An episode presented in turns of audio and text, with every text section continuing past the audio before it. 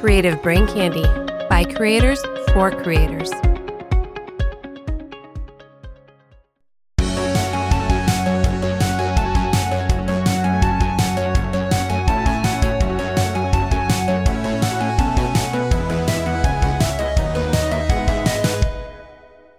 Hello, lads and lasses, and welcome back to the Video Game Lounge podcast. I'm one of your lovely hosts, Kevin, and as always, my adorable as a button co-host, Andrew, is here with me. Andrew, how you doing this fine week? Hi. I feel adorable now. He's blushing. It's weird. Not really. It's that Irish flush. Well, how the fuck are you doing besides the Irish uh, flush, as you call it?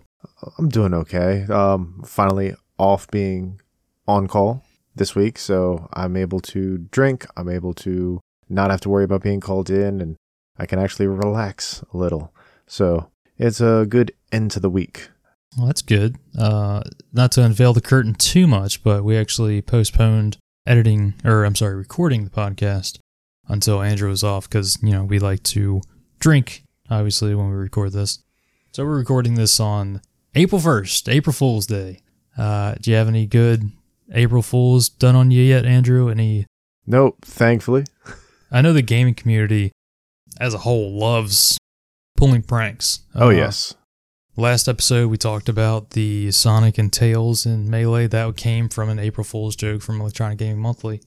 Didn't uh, Bringing Back Aerith, wasn't that one of them too? Oh, God, that, I think that one was just people hoping and praying that they could bring her back, because I know I fucking wanted her back at my party. Bitch, I gave you materia. Give it back. Have you seen uh, Elgato's tweet? Elgato uh, talked about having a retro cam for April Fool's Day, and they have a whole video, like a couple videos on it. It's great. They they really w- leaned into the April Fools. Now, there was a Metal Gear thirty-fifth anniversary website that popped up yesterday, which by the time someone found it, it was technically April Fool's April first on, you know, the other side of the world. So I'm excited to see if anything comes of that, because I think June is thirty-five years for Metal Gear. Uh, talking about the original Metal Gear, so it'd be exciting to... Metal Gear! Metal Gear! Finally be exciting to see something done with that franchise that I will not cry at. Uh, I know me and my wife, uh, I was doing chores this morning, and I heard my wife watch Good Mythical Morning, which we watch all the time. I got her into it years ago. And they always do an April Fool's joke. Well, my wife's been on maternity leave for over a month now, like a month and a half, I think. So she doesn't really know what day it is. So she started watching it, and their episode was titled, and spoilers for anyone who watches Good Mythical Morning, they labeled it, "We spent a million dollars at a dollar store." So it's like a twenty-minute episode. And, you know, I'm sitting here thinking, I'm like, all right, I know this is a joke, but maybe it isn't. Maybe they went, bought all these things, and they donated the toys to these kids or whatever. And it's a twenty-minute long video, and they make it into a game because they love competing against each other. They spent the entirety of the twenty minutes explaining the game. And like ten minutes in, my wife's invested. She's like glued to the T V. I'm like, Joe, you know they're not going to go to the dollar store, right? She's like, I know. Wait, what do you mean? And I was like, I was like, today's April Fool's Day. They're not, they're, this is a joke. They're just going to explain the rules of this game that get fucking harder to understand as the video goes on. It didn't get me, but, you know, that one was one that I came across today. I, I haven't come across any video game related ones. Nice. Like we said earlier, we postponed recording this till today so we could both drink. So I think that's a perfect time to get into our segment of What Ya Drinkin'.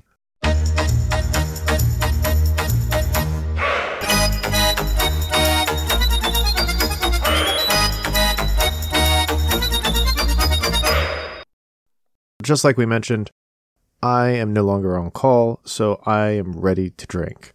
I am starting out with a M G D, Miller Genuine Draft. After that, I'm going to be going to a Woodchuck Amber, and then after that I'm going to be going to a uh what an Orange Smash, all of which we've previously discussed, all of which are incredibly tasty, and I'm going progressively harder as the day goes on. Did you have these already pre-made, like are they just lined up on your computer desk right now while recording. I had considered that, but no, they are uh, four feet away in my fridge staying cool. Now, was that something that you were looking forward to as the week got shittier and shittier at work, as most work weeks do? Because the work week never starts off shit and then ends great. It's always like, you go in, it's like, all right, this week's not going to fuck me over. And then Wednesday comes around, you're like, nah, shit. It's not Friday yet. It's happening. It's it's happening.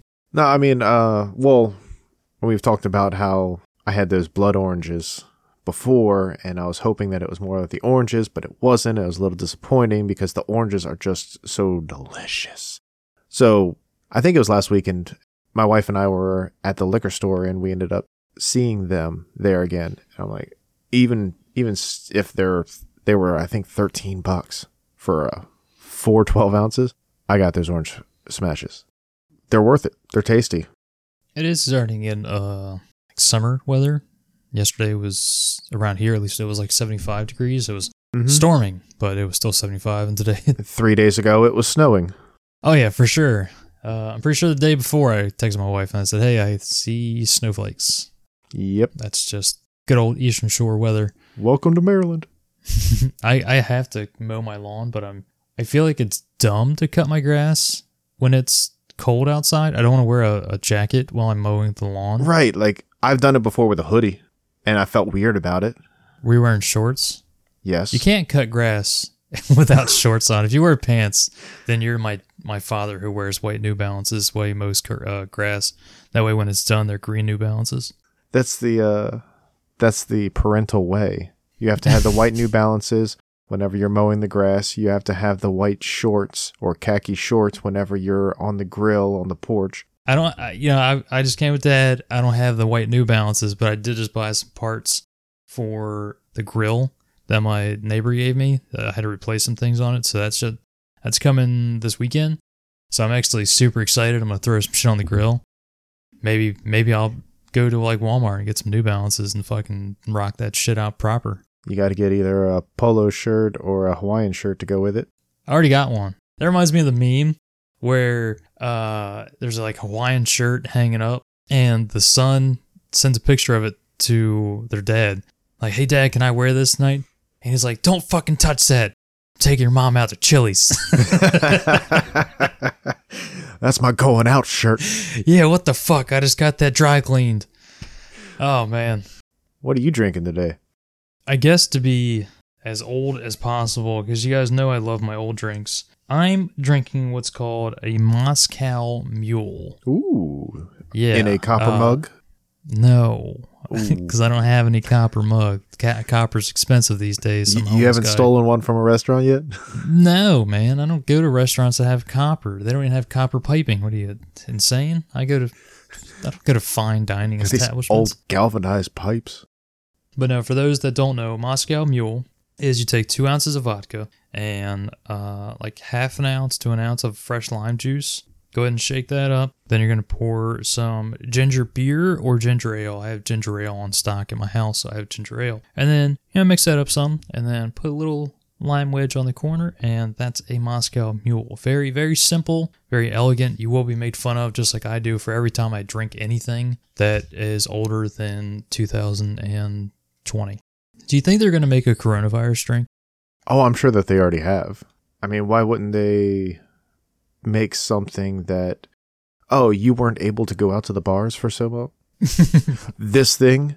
Oh, well, it, it fucked you up last year, two years ago. Let it fuck you up again. Drink this. You'll be on the floor within ten minutes. Speaking of fucked up, now I know on this podcast we don't talk about too many recent events, but this came out yesterday. Uh, did you see, Andrew, E three is not going to happen this year, live or digital? I saw something about that, but I didn't get to really look into it. It's upsetting. Uh, don't get me wrong. I've E three has gone downhill, but it's it's always nice to have three days of just so much gaming shit getting thrown at your face from all the companies. And Sony went out and they kind of did their own thing. Nintendo did Nintendo Direct. But it was still nice to see different companies put forth so much effort into these big ass shows. And don't get me wrong, sometimes it bit you in the ass. Um, Still waiting on Beyond Good and Evil two. Uh, still waiting on Metroid Prime four. You know, so it's not always the best, but it's always fun to get excited watching these these game announcements. Like, what are they going to show next? Oh my God, they're doing Breath of the Wild three? They're skipping two? Oh, the hype of it, the collective trailers, having everybody be engaged in it at the same time because it's being released and everybody's watching it. It's not just like, oh, did you see this thing that was released on Twitter just like four hours ago, seven hours ago? And then people are watching it staggered. No, everyone watched it at the same time. It's fresh. It's live. No, I agree with that. Um, did you also see Breath of the Wild two got delayed till twenty twenty-three? Sadness. Sadness, but honestly, I'm okay with it after hearing about all these companies that were like driving their employees to the dirt. Yep. Good on them for deciding that they should, you know, delay it out. I mean, we've seen plenty of games that have come out that have been forced or peer pressured into coming out sooner than what they should have, like Cyberpunk. And it had so much potential. A lot of them have so much potential. They could be fantastic. That's just like with uh, G T A six, how G T A six is going to have four maps that are just going to be massive. And they keep delaying it because of the different productions that they're trying to work with it. I think that's probably why they also decided to make their G T A Plus, because G T A five is still a hit and online, and they want to try to recoup some money. Don't get me started on G T A Plus. I oh that mm. I want to know the numbers of people that sign up for G T A Plus or whatever the fuck it's called. Well, I'm sure you got to keep the servers up and going. You have to keep the content fresh and new on a game that has been out for so long. They're not making the money off of the sixty dollars, eighty dollars, ninety dollars new releases because people have had the game for so long. People are still on the same servers. I, it's it's still a money grabber. Uh, pushing past the more recent events that have taken place this past week, it's been I feel like it's been a big big week for gaming news. Let's go ahead and talk about something that we actually enjoy doing, not getting angry at reading the news, is what you playing. You just got Don't, don't, don't, don't. You just got. Well, you know, they're just still playing some Genshin Impact and some Warzone. Have they updated Genshin Impact in a while? I feel like uh, I haven't heard too many new things. They just released a new update that added a new character that everyone's raving about, as well as uh, a new area. And that's something that has been missing for a while, is an actual new explorable area. But I've gotten to the point where I'm a little burnout. Maybe I just need to take a little sabbatical and then come back and check up on it. But the new area looks all right. Um, of course, they're, they've added different aspects to it, new in-world engagements of how you can manipulate around the map. So it, it does look interesting. I have given it a little bit of a try. Warzone, I've seen already with different gameplays that today, April first, they have done April Fool's interactions on Warzone. So I'm definitely going to play some of that later. Uh, Rebirth Island has a mode. There, it's what called Totally Normal, to- Totally Normal B R and Totally Normal Rebirth. And you, as soon as you are running through in the plane, like, or the helicopter about to land, there's already a loadout dropping, and it's all dropping in the same area. So you have forty people that can just massive run to this one area that has everybody's loadout there. And then it's just a firing match. And there was a firefight, but in the large map, not in Rebirth Island, in the large map, I've seen that there's, they've tweaked with some of the uh, dynamics. The explosive lethals like bazookas and such, they don't explode.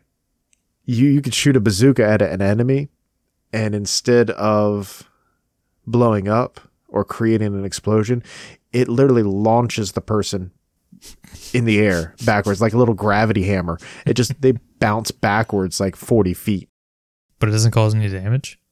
I don't know. I haven't seen the uh, I haven't seen the receiving end. I've just seen people that have been actually like trying to cause damage, and instead of actually exploding on them, they throw a Semtex grenade, and then poof, someone when they, instead of taking damage or uh, blowing up as it normally would, they fly through the air. They do a little bunny hop about thirty feet. So it it seems like it should be a, a fun, interesting thing the way that Raven Software has been able to do Warzone today.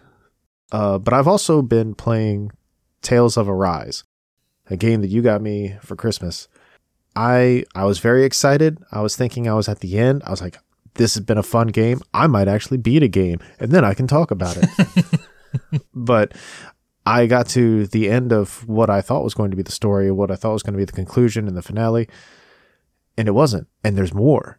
I don't know how much more. And Andrew was like, my streak continues. I aim to not disappoint. Yes. But I'm still playing a little on that, um, working to build up my levels and beat all the little mini bosses that are around the area. And there is a monster guide that'll tell you like how many monsters you've discovered of the, the common class and the like slightly bigger aggro monsters and then like the little mini boss monsters around the maps. Before I started to go around to go after all the little mini bosses, I had nine of like twenty-one or twenty-three already found and beaten. So I've done at least a good six or seven since then. So I feel like I'm I'm making good headway, and I'm going to try to see how well I can complete this one. No, I'm glad you're enjoying it, man. I uh I can't remember. I think when I bought that, I was like, man, I'm not sure if he's gonna like really enjoy this game. I didn't. I haven't followed the Tails series too much. So I don't know if they fell off the deep end or not of, as far as having fun with it is. Right. And I was curious about that too. I'm glad you're enjoying it. I am too. For my first P S five game. Hell yeah. I'm hoping the next recording we uh, you'll be able to beat it and tell us that you finally beat a game in twenty twenty-two. It's going to be super duper. The, the folks are edge of their seat waiting. Don't wait too hard. Well, what about you? What have you been playing recently? I've played two games. Uh, first was Elden Ring. Obviously still still playing the shit out of that. Um, still loving that game. I uh, I kind of went back into the Dark Souls universe. Uh, I've been watching a lot of people play randomizers on YouTube of the original Dark Souls because uh, I don't have a whole lot of time to play. About forty hours into Elden Ring now, I think. Last time I checked, I can't remember. I have to... Next time I log in, I'll have to check. But um, I'm excited. I don't want that game to end. And it feels like it never does. Because I think I talked about this last time. When you first start out, the map is huge. Like, you open up the map, and it's it's fucking enormous. Well, then, like, you go up north, and you find a new map, and the map actually extends. And you're like, okay, well, that's fucking huge. And then you go to some spot, you open up a treasure chest, you get teleported somewhere, and you go fucking like way northeast, and the map gets bigger. And it's like, okay, now it's fucking massive. Then you find out that there's an underground to this whole gigantic map. Ooh. So it's like it's like the game, it just never ends, and I love it. It's one of those it's one of those games where I just I don't want it to end, and I'm having so much fun. Because some games I'm like I'm always hesitant to play too much because it's one of the games I don't want to end. Right. So then I, I scale it back. I, I prevent myself from playing it sixteen hours a day so I can enjoy this. Um, the other game that I played was not like that. Uh, I got immensely engrossed in it. I uh, could not put it down. I, I, I finally beat it. It took me about three days. Uh, I'm going to go back and one hundred percent it if I can. It's a game called Tunic. It's um nice. It's Zelda slash Dark Souls inspired. Um, combat is a little tricky at some points, mostly just the bosses. The bosses uh, can fuck you up. The main people, not so much. Uh, this game is very, very interesting. You can play this entire game and not find any of the secrets, and you'll be fine. You'll enjoy the game. What this game does very well is its secrets, and I won't spoil too many secrets because, Andrew, I know you're going to play this and I know you're going to fucking love it. I will say that one of the coolest aspects of the game was you start out and it has its own language. Um, like literally, it's they created their own language and you can turn that into English. It's not part of the game. Someone, from what I was reading after I beat the game, someone translated it into English and it's not part of the game that tells you how to translate it. It's not like this means A or whatever. They just deciphered the code and... Yeah, and there's a really deep story behind it, so I can't wait to go back and, and see what the story is about, because it seems very interesting just from what they show you, so it's very just visual story. But what's interesting is, so this game favors like a Nintendo, like N E S or Super Nintendo game, where you start out, it doesn't tell you shit, all right? It's kind of like Zelda one, where you, you get plopped down and you fucking go, and you can go wherever you want. If you can, some plots you can't because you need an item to cut across or whatever. So you come across this little glowing square, and the glowing square is part of the game manual that would come with the N E S game or the Super Nintendo game, whatever.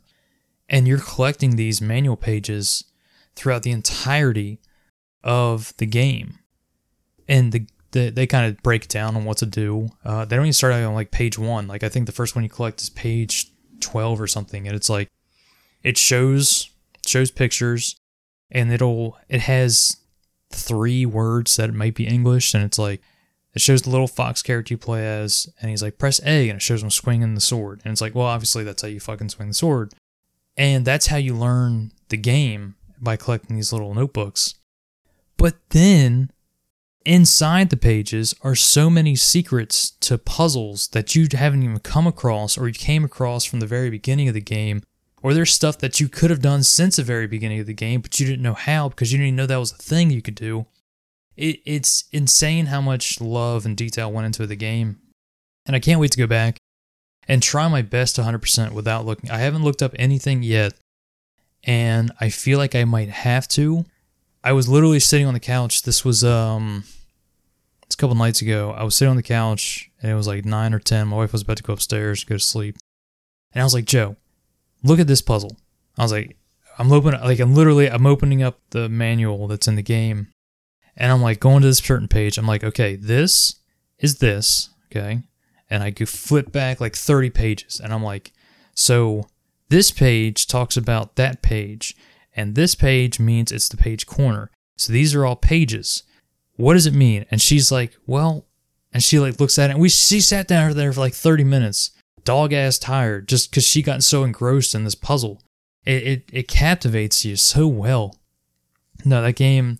What what saddens me the most, and this is with some games, and it's not that big of a deal, but I wish it came out later on in the year, because I feel like when Game of the Year nominees come up, this is going to be forgotten. And I know it's very early, but this game is amazing, and I feel like it has the potential to be Game of the Year. But since it's so small, like no one's going to forget Elden Ring came out, right, twenty twenty-two. But I feel like this game being so so small, uh, I feel like it might be forgotten. And honestly, I might forget it because I have a terrible memory uh, that it came out in twenty twenty-two. It might become a hidden gem. Maybe, maybe, which is what we're going to be talking about in a little bit. Nice little segue. Uh, but if you have an Xbox or a P C, please buy this game. It's very fun. Tunic is the name of it. If you love Zelda, if you love Dark Souls combined, then you would love this game. And if you love puzzles, then you'll love this game. And it was free on Game Pass in March. Yeah. Uh, it was day one release, March sixteenth was when it came out, so... And our buddy, our uh, boy John's playing it. He uh, he talked about it. He was like, hey, man, you guys would definitely love this. I already knew about it. I had already had it downloaded when he said something. Andrew, I think you downloaded it because he said something. But you haven't tried it out yet, right? I had already seen um, I had already seen it in anticipation. I wanted to play it, but I didn't realize that it had just released. So I did go and I downloaded it. I haven't started it up yet because I wanted to give it full attention after I beat Tails. Nice, nice. No, I can't. I'm excited for you to play this. But Andrew, like you were saying earlier, this could be a hidden gem, possibly, maybe. Maybe. Uh, which is what today's discussion is uh, talking about. Uh, not only hidden gems, but also games we feel like don't get enough attention that we feel like they deserve. They might not be fantastic games, but they still deserve love and attention. Uh, I won't go into that a little bit further, but first, uh, I want to talk to you guys about another group from Creative Brain Candy, and they are known as Sadix. Uh, and here they are to explain what the fuck they talk about in their podcast. Hi, I'm Jason. And I'm Rob. And, and we're, we're from Smoking, Smoking and Drinking, Drinking in Space. Space. Ho- whoa, hold on. I thought this was a commercial for Smoking and Drinking in Capes, a superhero podcast from a couple guys. Who no, no, no. This is the commercial for Smoking and Drinking in Space, a sci-fi podcast no, from... they don't want to listen to a couple guys who think they know sci-fi. It's old hat. We've been doing it for years. At least it's not shallow and vapid like that show with a couple guys who wish they had powers. I mean, what's up no, with that? You're shallow and vapid. I'm just going to eat my phone now. And you're an idiot. And you can catch both of us on Smoking and Drinking in Capes and Smoking and Drinking in Space at Creative Brain Candy. candy dot com, along with many other great podcasts. Like we said before the commercial break, uh, this episode is about hidden gems or games we feel like just need a little bit more attention brought on them. We need the spotlight shined directly on top of them. Obviously, you know, you've guys heard of such monstrosity of games as like Halo and God of War, Resident Evil, all that. So we're, we're not talking about those. We're talking about games that those games came out and they might have just outshined them just because of their sheer popularity. Like when Resident Evil two came out, you might not have heard of Dino Crisis because of Resident Evil two coming out. Like, who gives a fuck about Dino Crisis when we have Resident Evil two, one of the greatest horror series of all time? Now, there there will be one or two on here that are kind of big, but we still feel like they didn't get the attention they, they deserve. When people talk about this series, they don't talk about these games. They get just brushed by the wayside because the other ones in the game and the series are so well known. And the other thing is, a lot of these games, they're older because I feel like it takes time as the console gets older for the hidden gems to start getting unearthed. But these games are expensive on eBay, on Amazon, wherever you buy your, your games. So whatever way you can, some of these games have been ported over to some kind of either Steam or an eShop or something like that. Uh, some of them you can play on Switch's S N E S library. But just, if you can, try them out. Don't necessarily have to go on eBay and spend five hundred dollars to buy this game that we think you should try out. This game wasn't what they thought it was going to be. Yeah, this just, I feel like, give these games a chance if you can. And then you'll decide on yourself if it's worth the, the exuberant amount of money that it takes. Andrew, would you like to start this episode with whatever one that you so desire? Sure. So one of mine is going to be back from the Sega Genesis era. And it is a game that we've talked about before, and, and Kevin and I have played extensively when we were kids. It's called Crusader of Centy. Now, uh, with Crusader of Centy, you're basically in this eagle-eye view of a a free roam world. It's similar to an aspect of like Legend of Zelda: Link to the Past. You are fourteen years old, and because you just turned fourteen, you are allowed to have your your late war hero father's sword and shield. But story progresses, and you get like a curse on you that you can't talk to humans anymore. But you find out you can talk to animals and plants. And you find out that there's a lot more going on in the world than just what's going on with the humans. Why are monsters attacking? Well, you can eventually figure that out if you start talking to the animals and whatnot. There is a lot that you can unlock and explore. You can do a lot of the the story with just, you know, where you can talk to animals and plants. But you don't unlock the second half of the game until you can start talking to humans again. Spoiler. But you start out by having your dog companion that you can talk to. And he's like, he's snarky, you know, because he's been talking shit behind your backs because you're just some runty kid. But you eventually start to befriend other animals, all of which have secret abilities that help you to fight against monsters and to progress further along in the story. And I mean, they're super fun. You get a cheetah that helps you run like three times your speed. A penguin that can you you, uh, you could shoot ice blasts. The, just the different aspects of finding these animals, using them and their abilities solo or duo, because you can have two animals working at the same time, and some of them can have combos of how their abilities affect each other when you use them. It's it's it's a really fun story. It's a fun dynamic.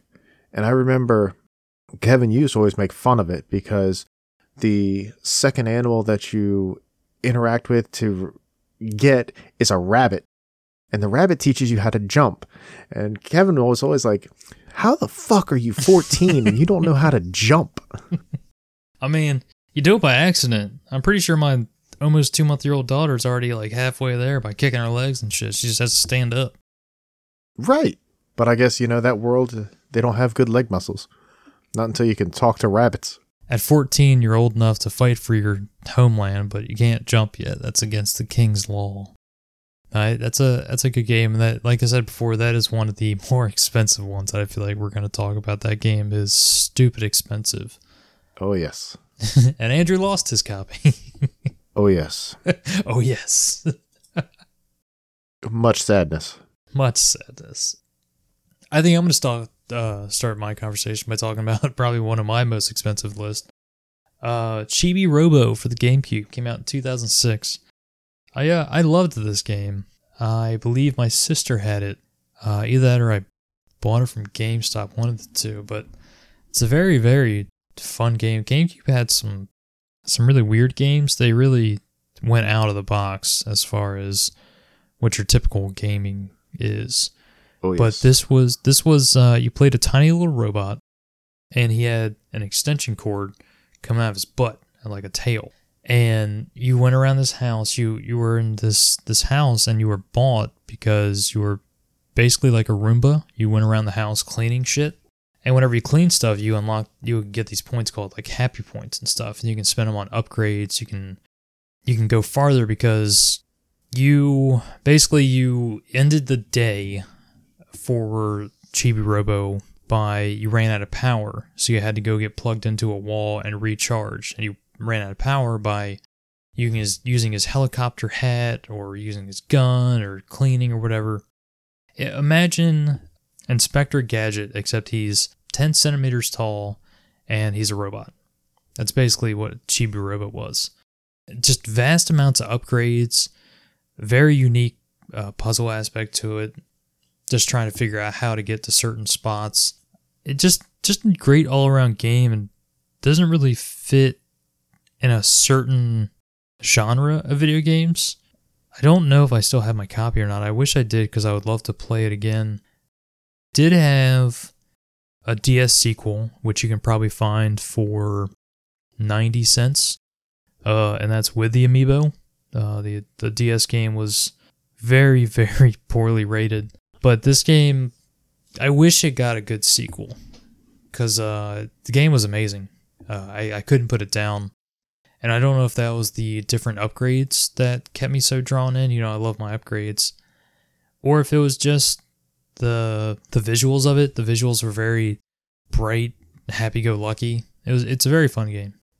Did you ever play it, Andrew? No, that's one that I... I, I saw the little plug of a tail, and it just... It screamed, like, that's way too Japanese for me. But that was that was how I felt back then. I'm sure I would, like, jump on that in a heartbeat now. Nah, you definitely, definitely something they should try and, and see if you can. I, knowing your luck, you'll probably get on Facebook Marketplace for like five dollars complete, fucking still in the wrap. Yep. Merry Christmas. My next one's I'm I'm gonna have to say it's a off Sega C D. It's called Dark Wizard. Now this is a game that Kevin and I both played, but most importantly, we originally started playing it because my dad would play it. My dad would play it for hours. He would still be awake at two o'clock in the morning when he had to be to work at five o'clock in the morning playing this game. If you are a fan of strategy games, um, this... I'm trying to think of the best way to describe it. The overworld is like Risk. You have different areas and maps that you need to conquer and then expand your uh, domination. You can go into each of the little areas and maps, and the way that it's set up is it's it's all like a hexagonal pieces on the map. Hexagonal? That's the right word, right? The little hexagons. It's not it's not squares. It's got six sides. It's a little hexagon. Each of the spaces for a person or an empty space is um, a hexagon all throughout the map. It's turn-based, so your entire turn, enemy's entire turn.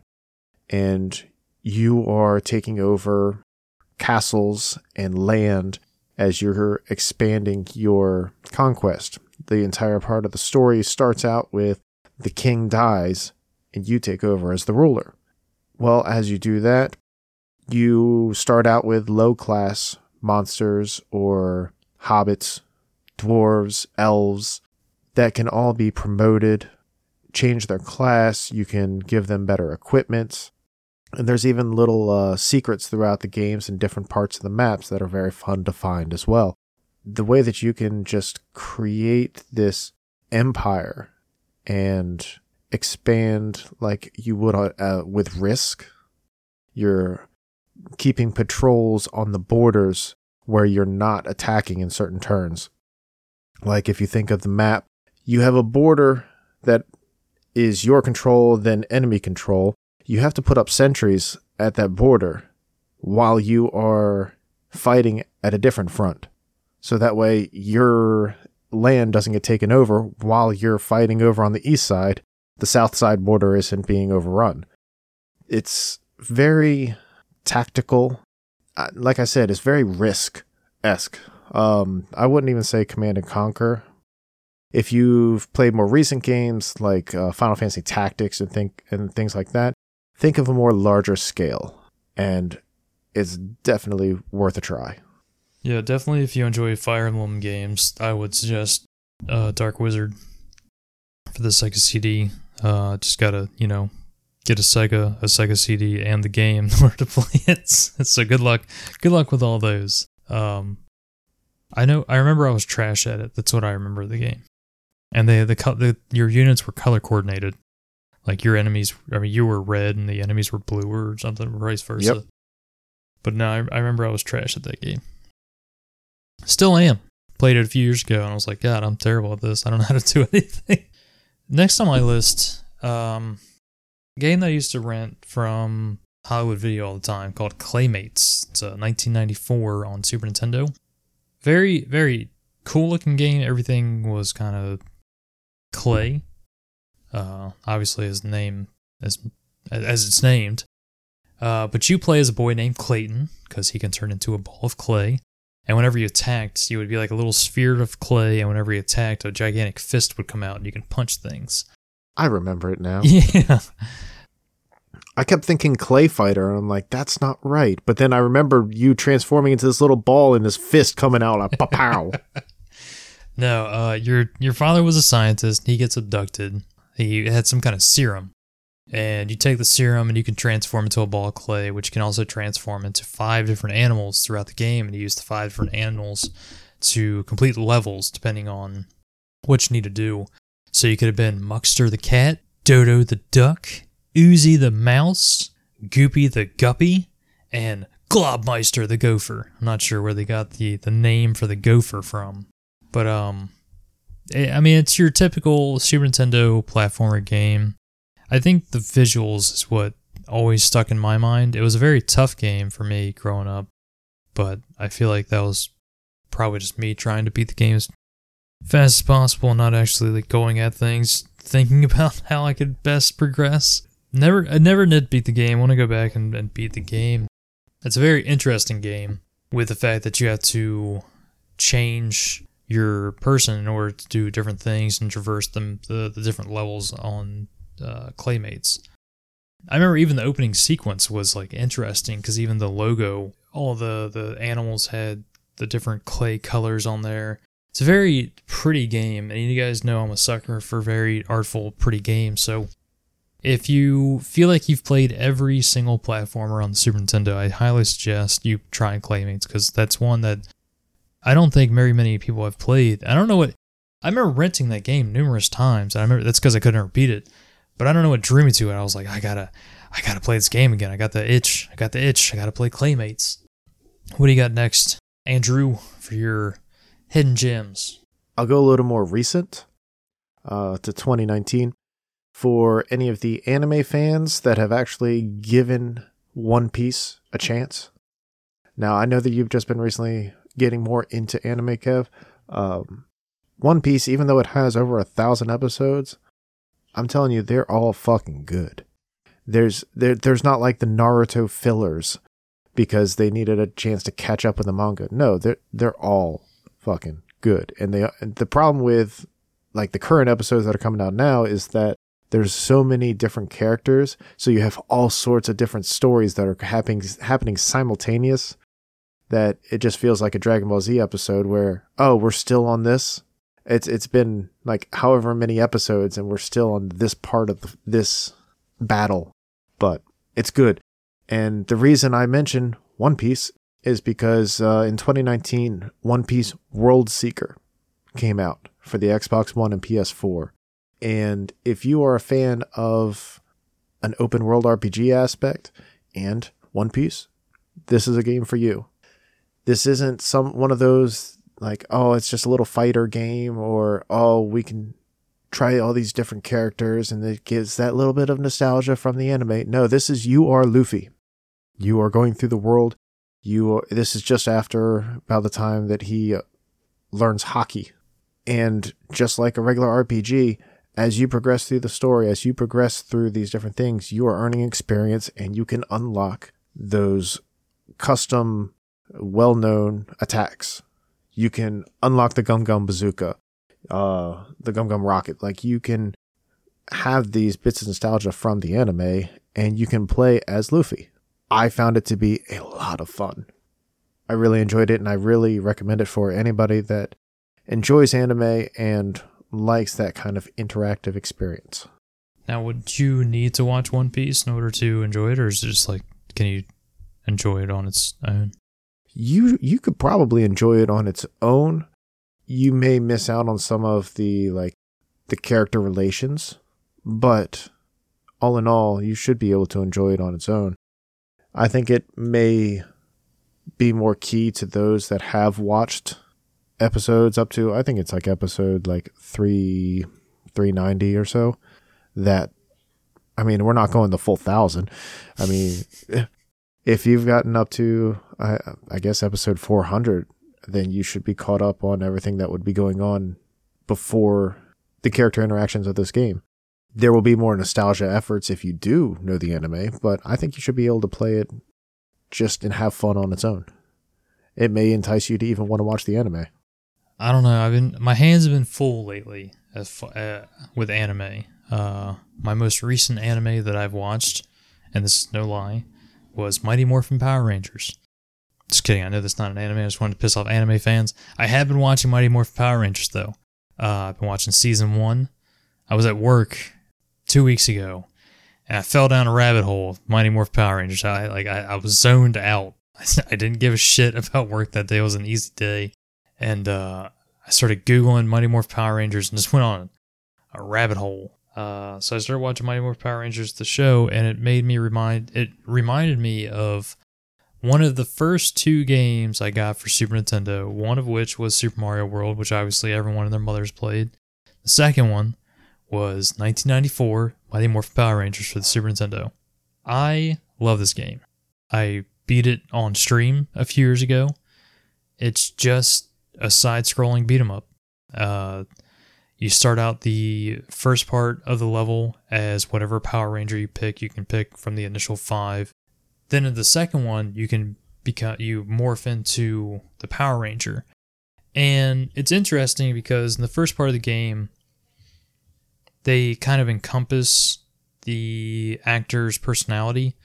Like, Billy was obviously the nerd, so whenever he like punched, he put one arm over his head, and he was kind of like fearfully punching with his other fist. Oh, I remember that. Uh, Jason and uh, Zach, they were, you know, the, the badasses. They had no problem fighting. Uh, Kimberly and, and uh, Trini were, you know, the acrobatic kind of stuff, so they could flip and do that kind of stuff. What's funny is that in the show, the Yellow Ranger was a dude, and the when they whenever they transformed, they didn't have a skirt. Uh, it wasn't until they made it in America that Trini, the Yellow Ranger, was a chick. Well, in the game, when they transform into the Power Ranger, they all have the same physique, and it's all Jason. They're all buff dudes. Like, even Kimberly doesn't even have a skirt anymore. They're just big-ass buff dudes that just changed the color of the fucking skin. That was it. I'm the Pink Ranger. Yeah. First crush, yo. But they had great music. um, some of the best bosses from the series. They had Bones, Gnarly Gnome. It was like the whole first season. They had Bones, Gnarly Gnome, Eye Guy, Genie, Dark Warrior, uh, Cyclops, Cy- Cyclopsis. Uh, you can actually transform into the Megazord. Now, this wasn't the best Power Rangers game. I think the best Power Rangers game, hands down, is the Power Rangers movie on the Sega Genesis. That was a great game. But I feel like this one is the one that I have the most memories of. And if you like side-scrolling beat-em-ups, I highly suggest Mighty Morphin Power Rangers. Very short game, but I mean, most Super Nintendo games that weren't R P Gs were pretty short. So you can't go wrong. And I think this one's actually pretty cheap, too. I think you can probably get it for like twenty bucks. I remember whenever you would transform into the Power Ranger and still do the side-scrolling, if you were Zack, the Black Ranger, you could uh, pull out his axe. You hold down whatever, like, punch or kick button, and he flips the axe around and shoots a little, like, ball of whatever out of the gun of his axe. Oh, and don't forget the superpower where, like, you had these bombs, and whenever you hit the bomb, the screen would flash whatever color that the Power Ranger you were, uh... and then it would show their dinosaur, or not dinosaur, whatever you want to call them. Um, and then rocks would fly up for some fucking reason, but then everything on the screen would die. And if you were doing it against balls, they would have like a lot of damage. Yes. I remember just spamming uh, Pink Ranger's bow all the time. And they had the they had the dumbest sound effects. Everything you hit was like, whoosh, and then it would have like a mini explosion sound effect. It didn't matter if you were punching a Puttyman, or if you were punching a car, it was the same sound effect. It was very strange. Still a great game, though. Uh, Andrew, what do you got next on the old listy list of hidden gems? So everybody that is old like us remembers when the Wii and the D S first came out, when they first tried to bring about that interactive screen. There were some games that they like really struggled and wanted. They wanted it to work. And, like, you know, they tried Cookin' Mama, which was good, but it was definitely catered for the younger age group. The one of the best games that I found that worked for both of those, the D S and the Wii, was Trauma Center. It was very in- engaging and interactive. It was difficult as well. Oh, especially in later stages. Oh, yes. Because, I mean, okay, well, what happened to one of them? You find out that you're like kind of this prodigy mm-hmm. for operating. And this one point you have this person that came in from a motorcycle accident. Well, they have lacerations, they have glass in their leg, this and that. And you have to cycle through your tools, cycle through your knowledge, and figure out the best way to engage on this operating table, because you have his pulse rate up top. You want to make sure that you don't lose them on the operating table, that you don't go too heavy with the cutting, with the, I don't want to even say like inflicting damage, but you kind of are. Every time that you make a mistake. Right. You, you hurt uh, the person that's on the O R table, and it makes it more difficult for them to be responsive in a positive way to recovering. But it had more real life operation vibes, because whenever you find that, oh, there's a glass stuck in their leg, you have to get your your pliers to be able to remove the glass out of the leg. You want to make sure that it's uh, you apply antiseptic to it, that it's a clean wound, that you suture it up properly afterwards, you throw uh, tape and gauze down, um that you put uh, your antiseptic paste on afterwards. And, oh, well, they, they have a, another issue with a bone that's broken underneath or something. So you actually have to cut the skin open. You have to cut it properly. You have to cut it at the right spot, the right steadiness, and then open up the skin so that you can see the issue. Oh, well, there's blood clots, so you have to use your... Uh, your needle and give a solution to help stop the blood clots in these areas. It was very engaging. It was very fun. And it really worked to enhance the experience of what they were trying to do for the hands-on stylus uh, Wii remote at the T V experience that they decided to create. I feel like You're right. That uh, that game would have not worked without the, the D S peripherals.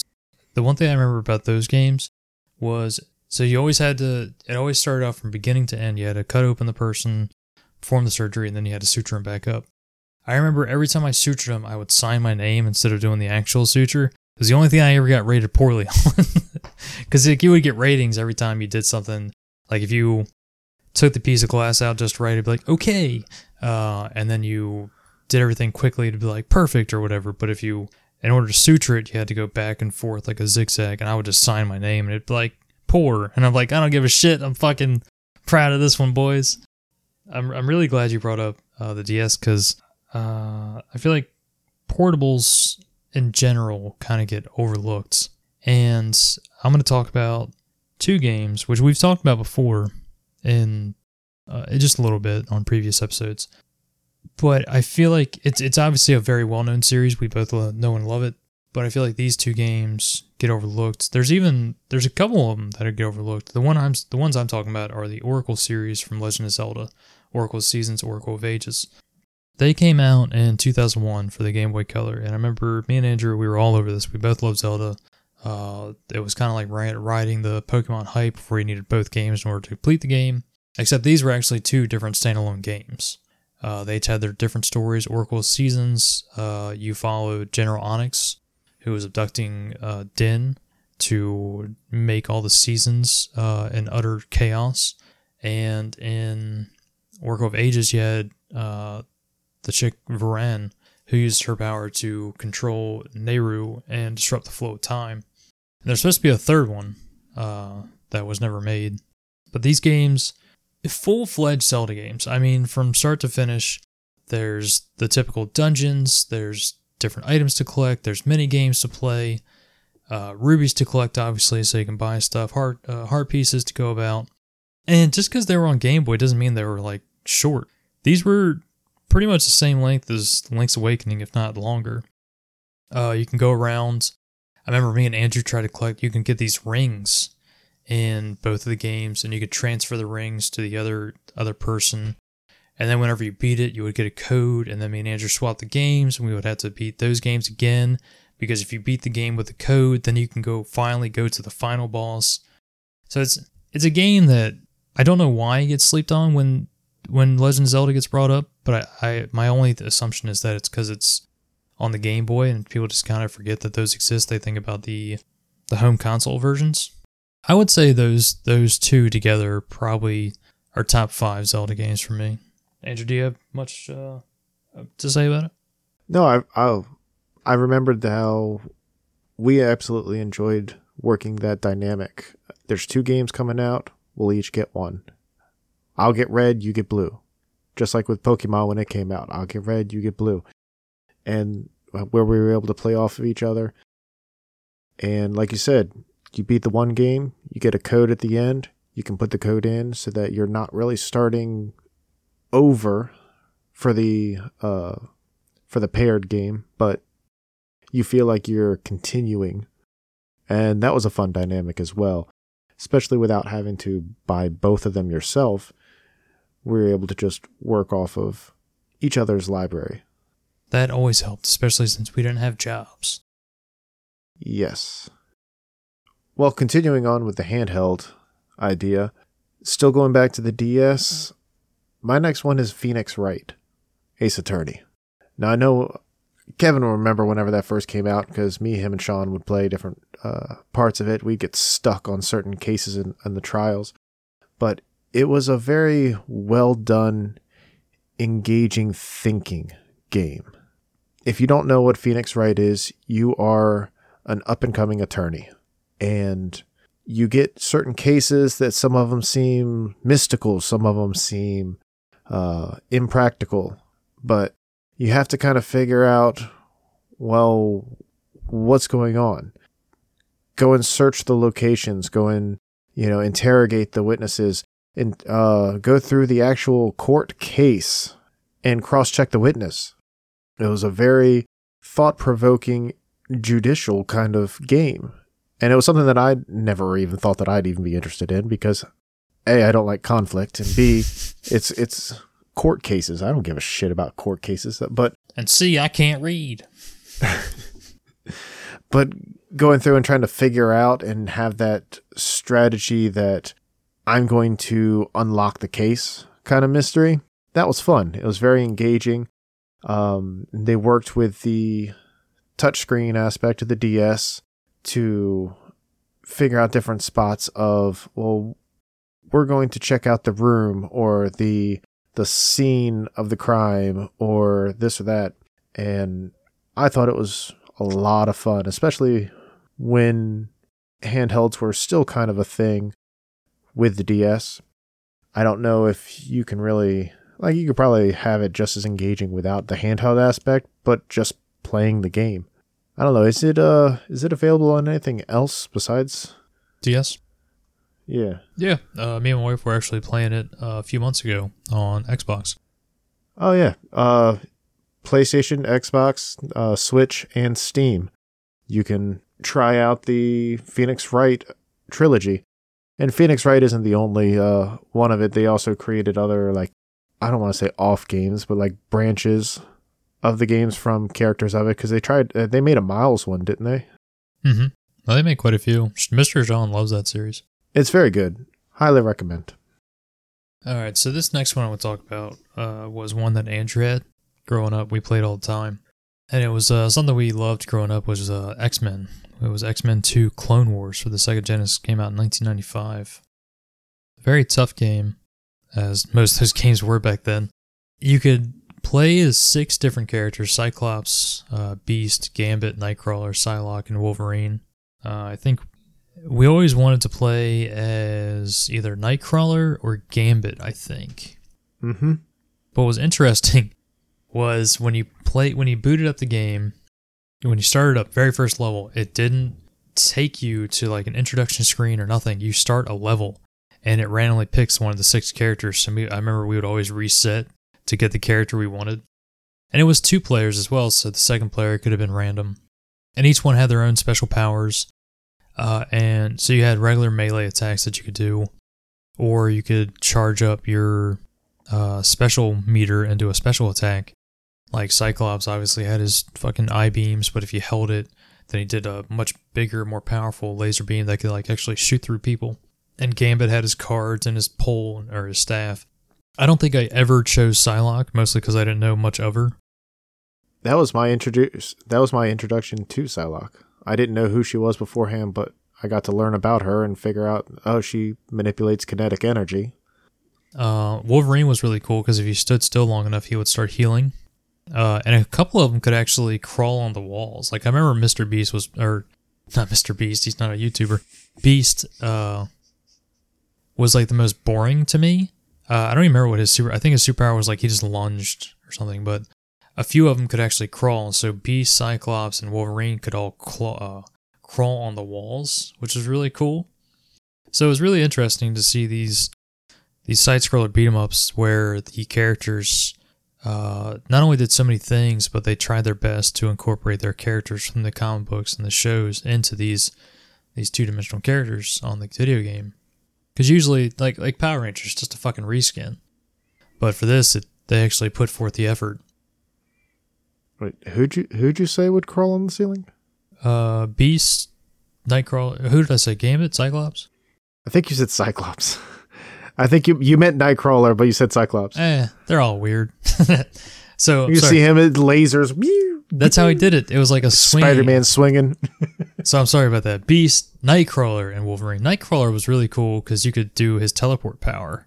And you could actually go through walls, and you could actually, if you landed next to an enemy, it had like an explosion effect. So that was that was a really great game. I uh, want to go back and eventually beat that. I never played the first one. Did you ever play the first one? I know you had the second one, but... Uh, that was that was our introduction to it, was the second one. I went back and tried the first one at one point, but it, it didn't grab me as well as the second one did. So if we were to backpedal again, you know, as as I always like to do in my stories, and we go back to more strategy games, one that uh, I really enjoyed that I played a lot on the Xbox three sixty, but was also available on the P S three, and you can even get now on Steam and P C, It's called Record of the Agarest War. In that game, you start out as a uh, a general in the military, just a regular human, that you end up coming across supernatural beings, and you die. I can't even say spoiler. It's literally the introduction of the game. You die, and a goddess is like, look, your work isn't done. I'm bringing you back, but you have to pledge your loyalty to me. I can sense a great, a greatness in you and your lineage. Okay? You come back. You're a little stronger. You start to create a, a party throughout your adventures. And it's another turn-based game that it's kind of like, it's kind of like a game that I don't see on your list that you were going to talk about, but it's, it's kind of like a game that uh, is similar to Shining Force, that it's block square based or, or Final Fantasy Tactics. It's uh, block square based maps that are turn based. You can see the listing of your turns, but you can also create combinations of attacks and such with the different characters that you have. You have different formations that you can start out in, and you can move around to create these links of how your characters can engage together in attacks and strategy against the enemy.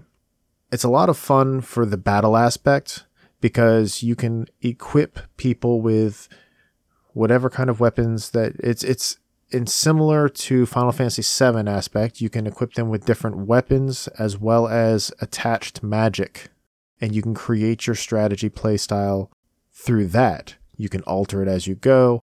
And there's a heavy grinding aspect for not only leveling up your characters, but also finding and unlocking the new magics.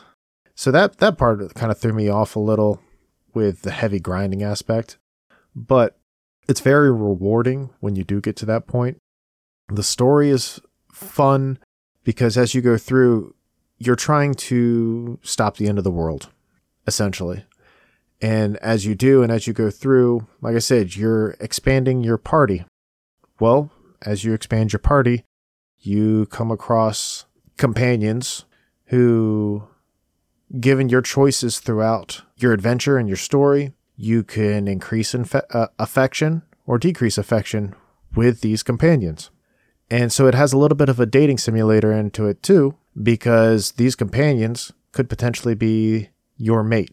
And the game doesn't end with the first completion of the map, because whoever you have the highest affinity to, the closest affection to, you guys mate and then have an offspring.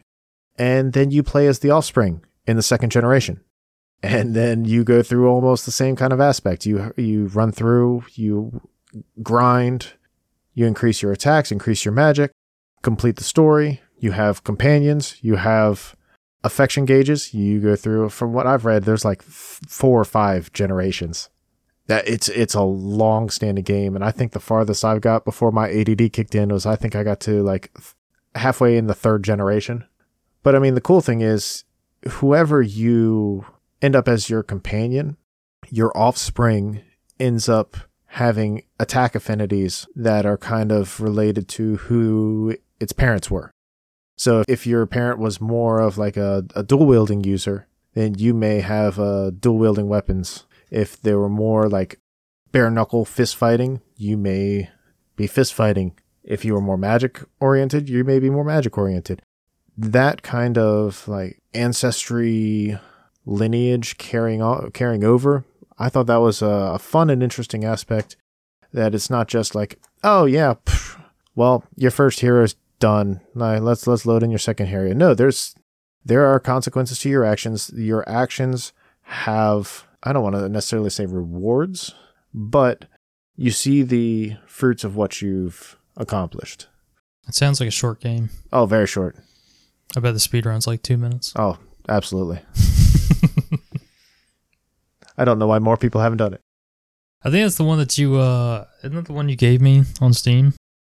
Yeah, I think the, the first one is only like a few bucks on Steam, but there are several of them. There's, uh, There's Record of the Agris War, Record of the Agris War two, Record of the Agris War zero, which was technically like a prequel that I think was only released originally on the P S three.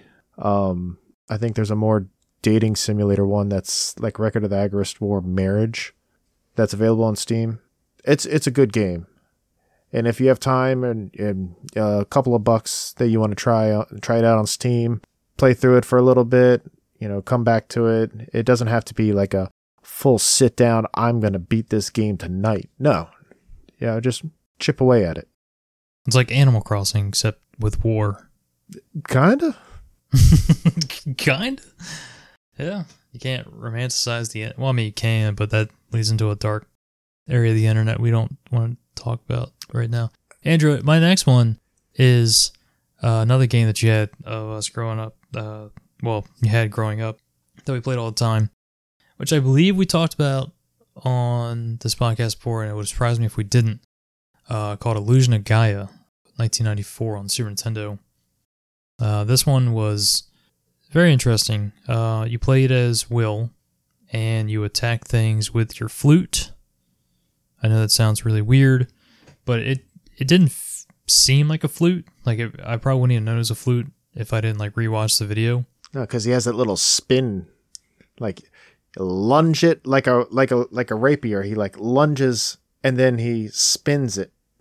Yeah, and he can he can actually spin the the flute to make wind and stuff like that. But you can also later on you get uh, two different characters called Friedan and Shadow that do different things. Friedan uh, was like a I always saw him as an adult version of Will. He was big and muscular. He's like Johnny Bravo with long hair. And then there was Shadow, who was like the mysterious black figure that was basically a shadow. But the the visuals and the places you would go in that game was very interesting. It was, it was another game that was trying to be like Legend of Zelda. So you just went around kicking enemies' ass, and the enemies would drop essentially X P to level up different aspects of your character. But you would go to very cool areas. Like they had some Incan ruins. Uh, I believe it was kind of like a pseudo Great Wall of China. There were some areas where you went to the pyramids, and then the, like even the final area was the Tower of Babel. It was, it was all very interesting, and uh, just seeing the game, like seeing it today, it was amazing what they could accomplish graphically on the Super Nintendo. Because mm-hmm. it, it compares to Legend of Zelda as far as gameplay, but when it comes to the actual uh, visualization of it, it's it's night and day. Like you can actually tell you're playing a human, where it still felt like Link was sort of, you know, a sixteen-bit character. Another one that has fantastic music in it. Uh, I believe this one, funny enough, actually has a randomizer, so it's not exactly a hidden gem, but I feel like, again, just one where when you hear Super Nintendo, this isn't one that you, anyone thinks of too much. No, it was definitely a fun game. Anytime you had, uh, you said, it, like, the adult character, it, he always made me think of, like, a Hercules. Because he was very like gladiator-esque with his bigger sword. He definitely had to walk sideways through doors, for sure. He was a beefcake, and I wanted more. I wanted a second helping of it. Insert Johnny Bravo soundbite here. What else you got there, champ? Uh, getting close to wrapping up. There was a game that I think I originally played over your house. I didn't have a lot of P S P games growing up. Uh, I think I only ended up having about two or three as it is. Like besides the, the one Final Fantasy, was it Crisis Core where you could play as Zack? Mm-hmm. The other one that I like played so much more was Infected. And it was so engaging and interesting for its time. And the concept of Infected is you are in this almost post-apocalyptic era. This there are zombies running around. There are people that are infected. It's almost like they like skipped ahead to twenty twenty or realized, oh, this is what we're going to make the coronavirus reflect what infected was. Now, you're this guy that runs around and giving you kind of Resident Evil vibes. You have infected that are coming at you, near you. And in this top-down view, you're moving around. You have two different types of weapons that you can shoot. You have regular ammunition weapons, pistols, assault rifles, shotguns, even a rocket launcher. But using your other pumper, you're actually shooting your own blood, because you found out, similar to like, what was it, Last of Us and other games, that your blood wasn't affected by this virus, this disease. You are essentially, I can't say cured, because you weren't really diseased. You were able to not be infected. So because of that, your blood is actually a weapon. And the aspects of going around in the different maps, trying to save some people that were still not hostages, but captive in areas, trying to hide from other people that were infected. There were some very hard bosses in that. You would have to actually shoot them with your ammunition weapons to weaken them, and then you shoot them with your blood to finish them off. And then there are some times that you're just running in circles, and you literally have an entire horde following around behind you, and you just turn around and pop, pop, pop, pop, pop, pop, pop, pop, pop, pew, pew, pew, run some more. Oh, I finally got far enough ahead. Pop, pop, pop, pop, pop, pop, pop, pop, pew, pew, pew, pew, pew. For the P S P, it was a fun game, and the concept and the way that they were able to make it engaging gameplay didn't feel like a lot of the other games, or didn't feel like they just s- slapped it together and threw it together. It was well done, and it actually felt like a decent handheld game to be able to continue going back and playing. I haven't played it since way back when, but so I don't know how well it holds up, because I know you said in the last time we played, or last time we talked about how Jedi Power Battles did not hold up. I'm curious now whether or not Infected held up or not. I'm sure it did. I did play it a few years after its release again, and it still held up then, but that was still over six years ago. There's two things I remember about Infected. One was how gory it was. Uh, it was just massive amounts of explosion and blood and guts and stuff. Oh yeah, because when you shoot them with your blood, they pop, yeah, they explode. explode. It's not just it's not just oh, they keel over because you cured them with your uh, your non-infected blood. No, they actually go. The second thing is, and what this is what amazes me that it's such a hidden gem, is that the music in this game was done by Slipknot, and the slip all nine members of Slipknot were actually in the game. You could un- play, and if you, I think you had to get certain challenges or something, you could actually unlock the characters you can play as Slipknot characters in the game. So the fact that such like a huge band pretty much did the entirety of the in-game soundtrack and was actually in the game, uh, it kind of blows me away that not many people knew about this game. But I mean, there it is. I mean, just because you have somebody famous attached to it, I guess, doesn't mean it's going to be a very popular game. But I enjoyed it. I, I can't remember what made me pick it up, but I remember seeing a GameStop. I was like, man, that looks fun as shit. And it's not like there was artwork that really grabbed you. It's literally, it's just a what, a, a black hand on a red background? Yeah, it's like Left four Dead, except at least Left four Dead had like the fingers missing. This one was just a full-blown human hand. We know. Yeah.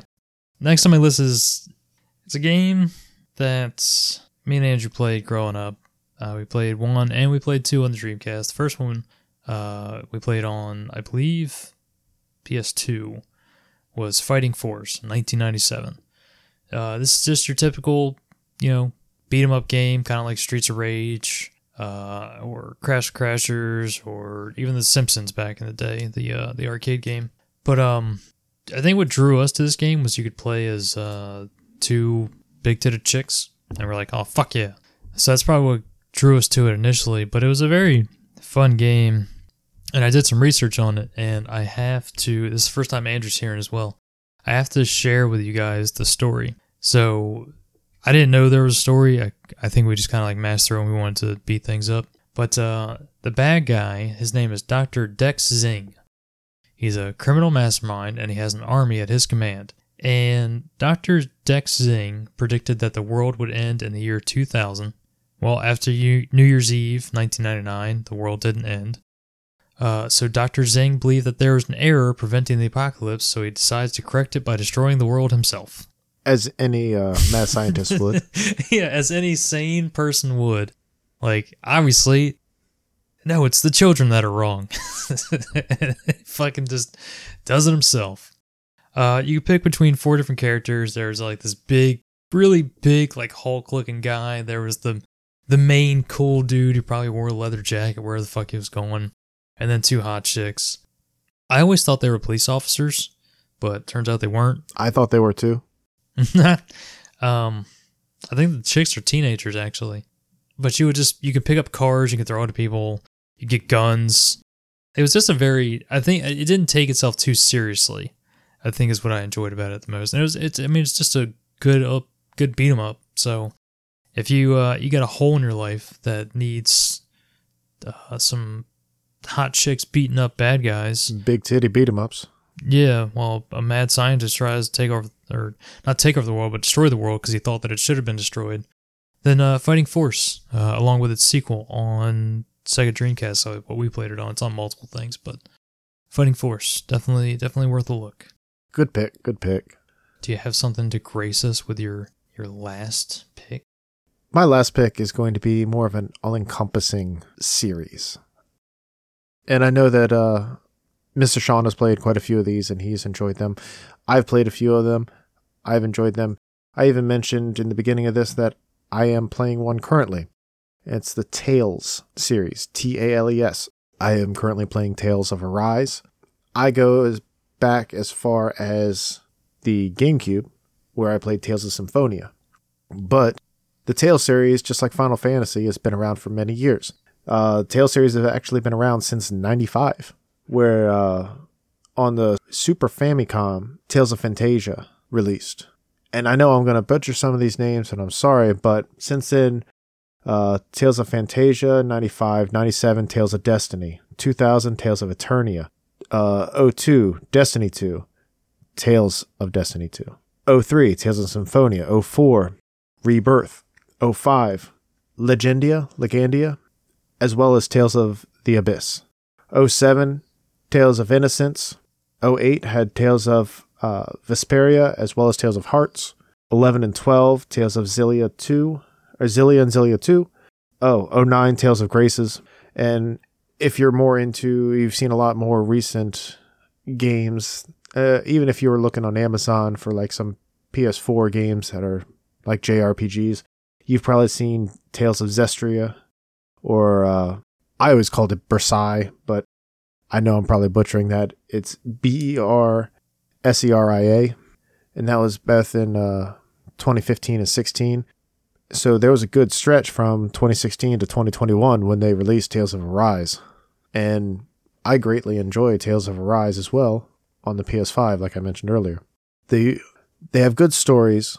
There's usually the, the fun dynamics between your main character as well as your side characters. You can switch around with who you are, who you want to create as your main character, but you still have that uh, overall story that comes through that everybody's engaged in. If you want to sink some time into a fun little R P G for a little while, check out one of the Tales series. It's definitely going to be worth your time. I don't think I've ever played a Tales game. I'm trying to think, and I don't. I don't think I have. I think I had so many R P Gs to play that like that one kind of just got lost in the sauce. Well, I think because within our circle, Final Fantasy was much more mm-hmm. relevant. For sure, for sure. Still is. Was listening to Final Fantasy soundtrack today. Doing dishes. Shit just hits right, you know what I'm saying? Yeah. Oh, I know. oh, I know. Oh, I know. But, I mean, that's my that's my wrap-up pick. What What do you got, Kev? Uh, my last one I actually just got in the mail a couple days ago. Huzzah. I've been wanting this to get this again. I wouldn't mind having a box version, but the box version is way more expensive. Uh, and it's Mischief Makers for night uh, for N sixty-four. It came out in nineteen ninety-seven. I picked this game up randomly at uh, Blockbuster. No, it wasn't Blockbuster. It was um, up in Del Mar, some place my dad used to take me every once in a while to go look at some cheap used games. Oh, was it over at the like the flea market at Johnny Gymnastics? Yep, my dad would take That's- me there too. That's exactly where it was. So, Mischief Makers is a fantastic game. The best way to describe it as a whole is the whole thing reminds me of Astro Boy. Uh, you play a robot who has like jet propulsion, super strength, uh, all the stuff that Astro Boy does. There's um, the main drawings are done in like an anime style, and when you actually play the game, it actually reminds me of the Astro Boy look uh, from the Game Boy Advance game Astro Boy.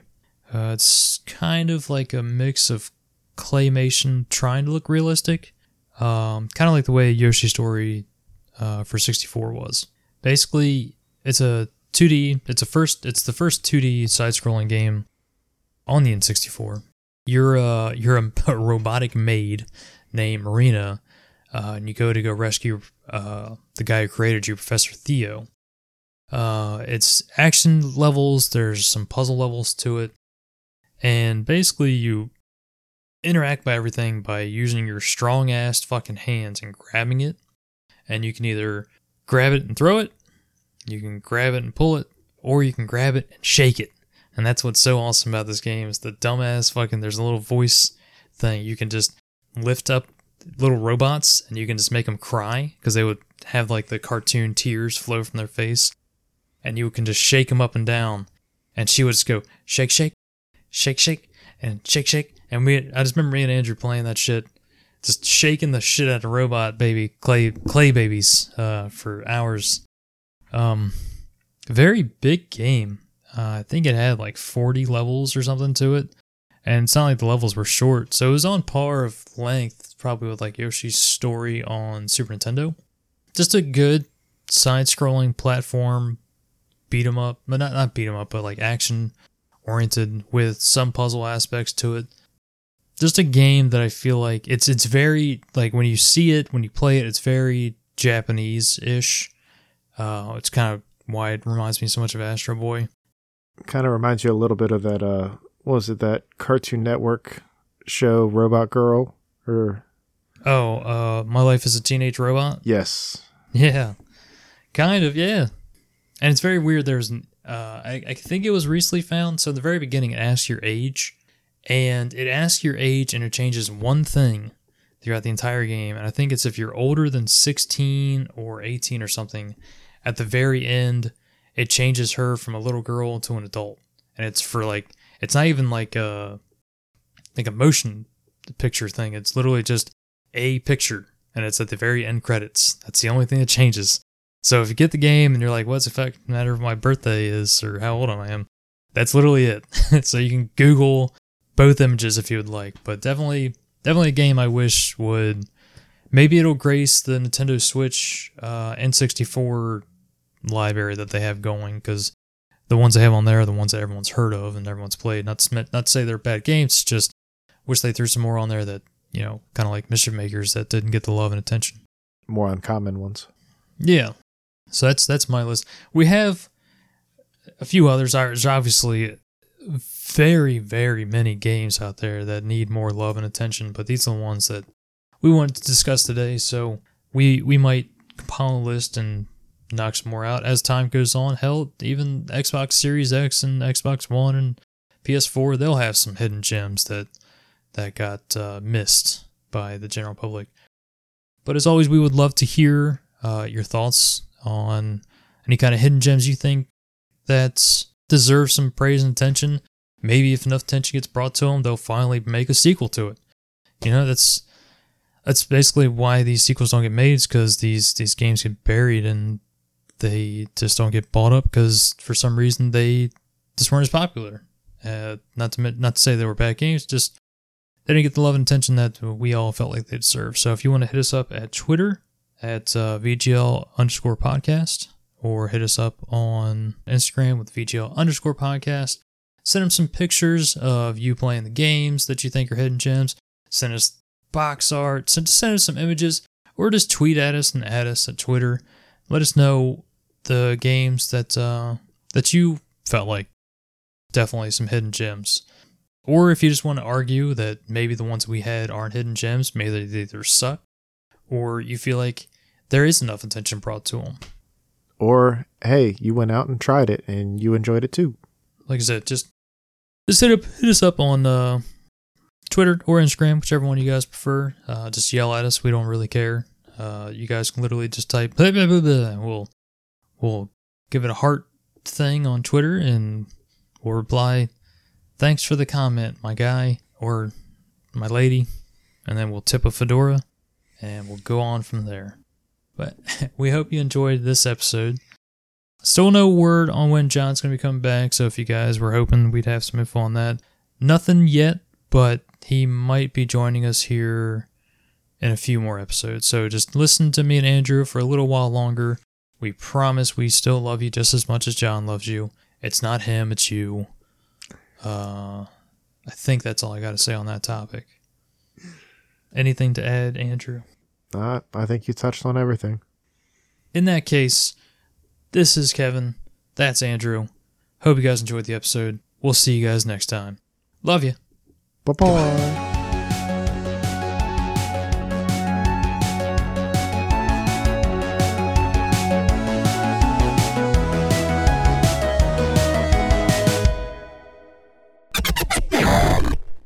Um, you can be Zach, Kelly, fucking Luke Bryan, whatever their names are. Luke Bryan. Zach, Kimberly, Trina, Jason, Jason Billy. I can, I can never remember Jason's name for some reason. This episode edited by Kevin. Uh-huh.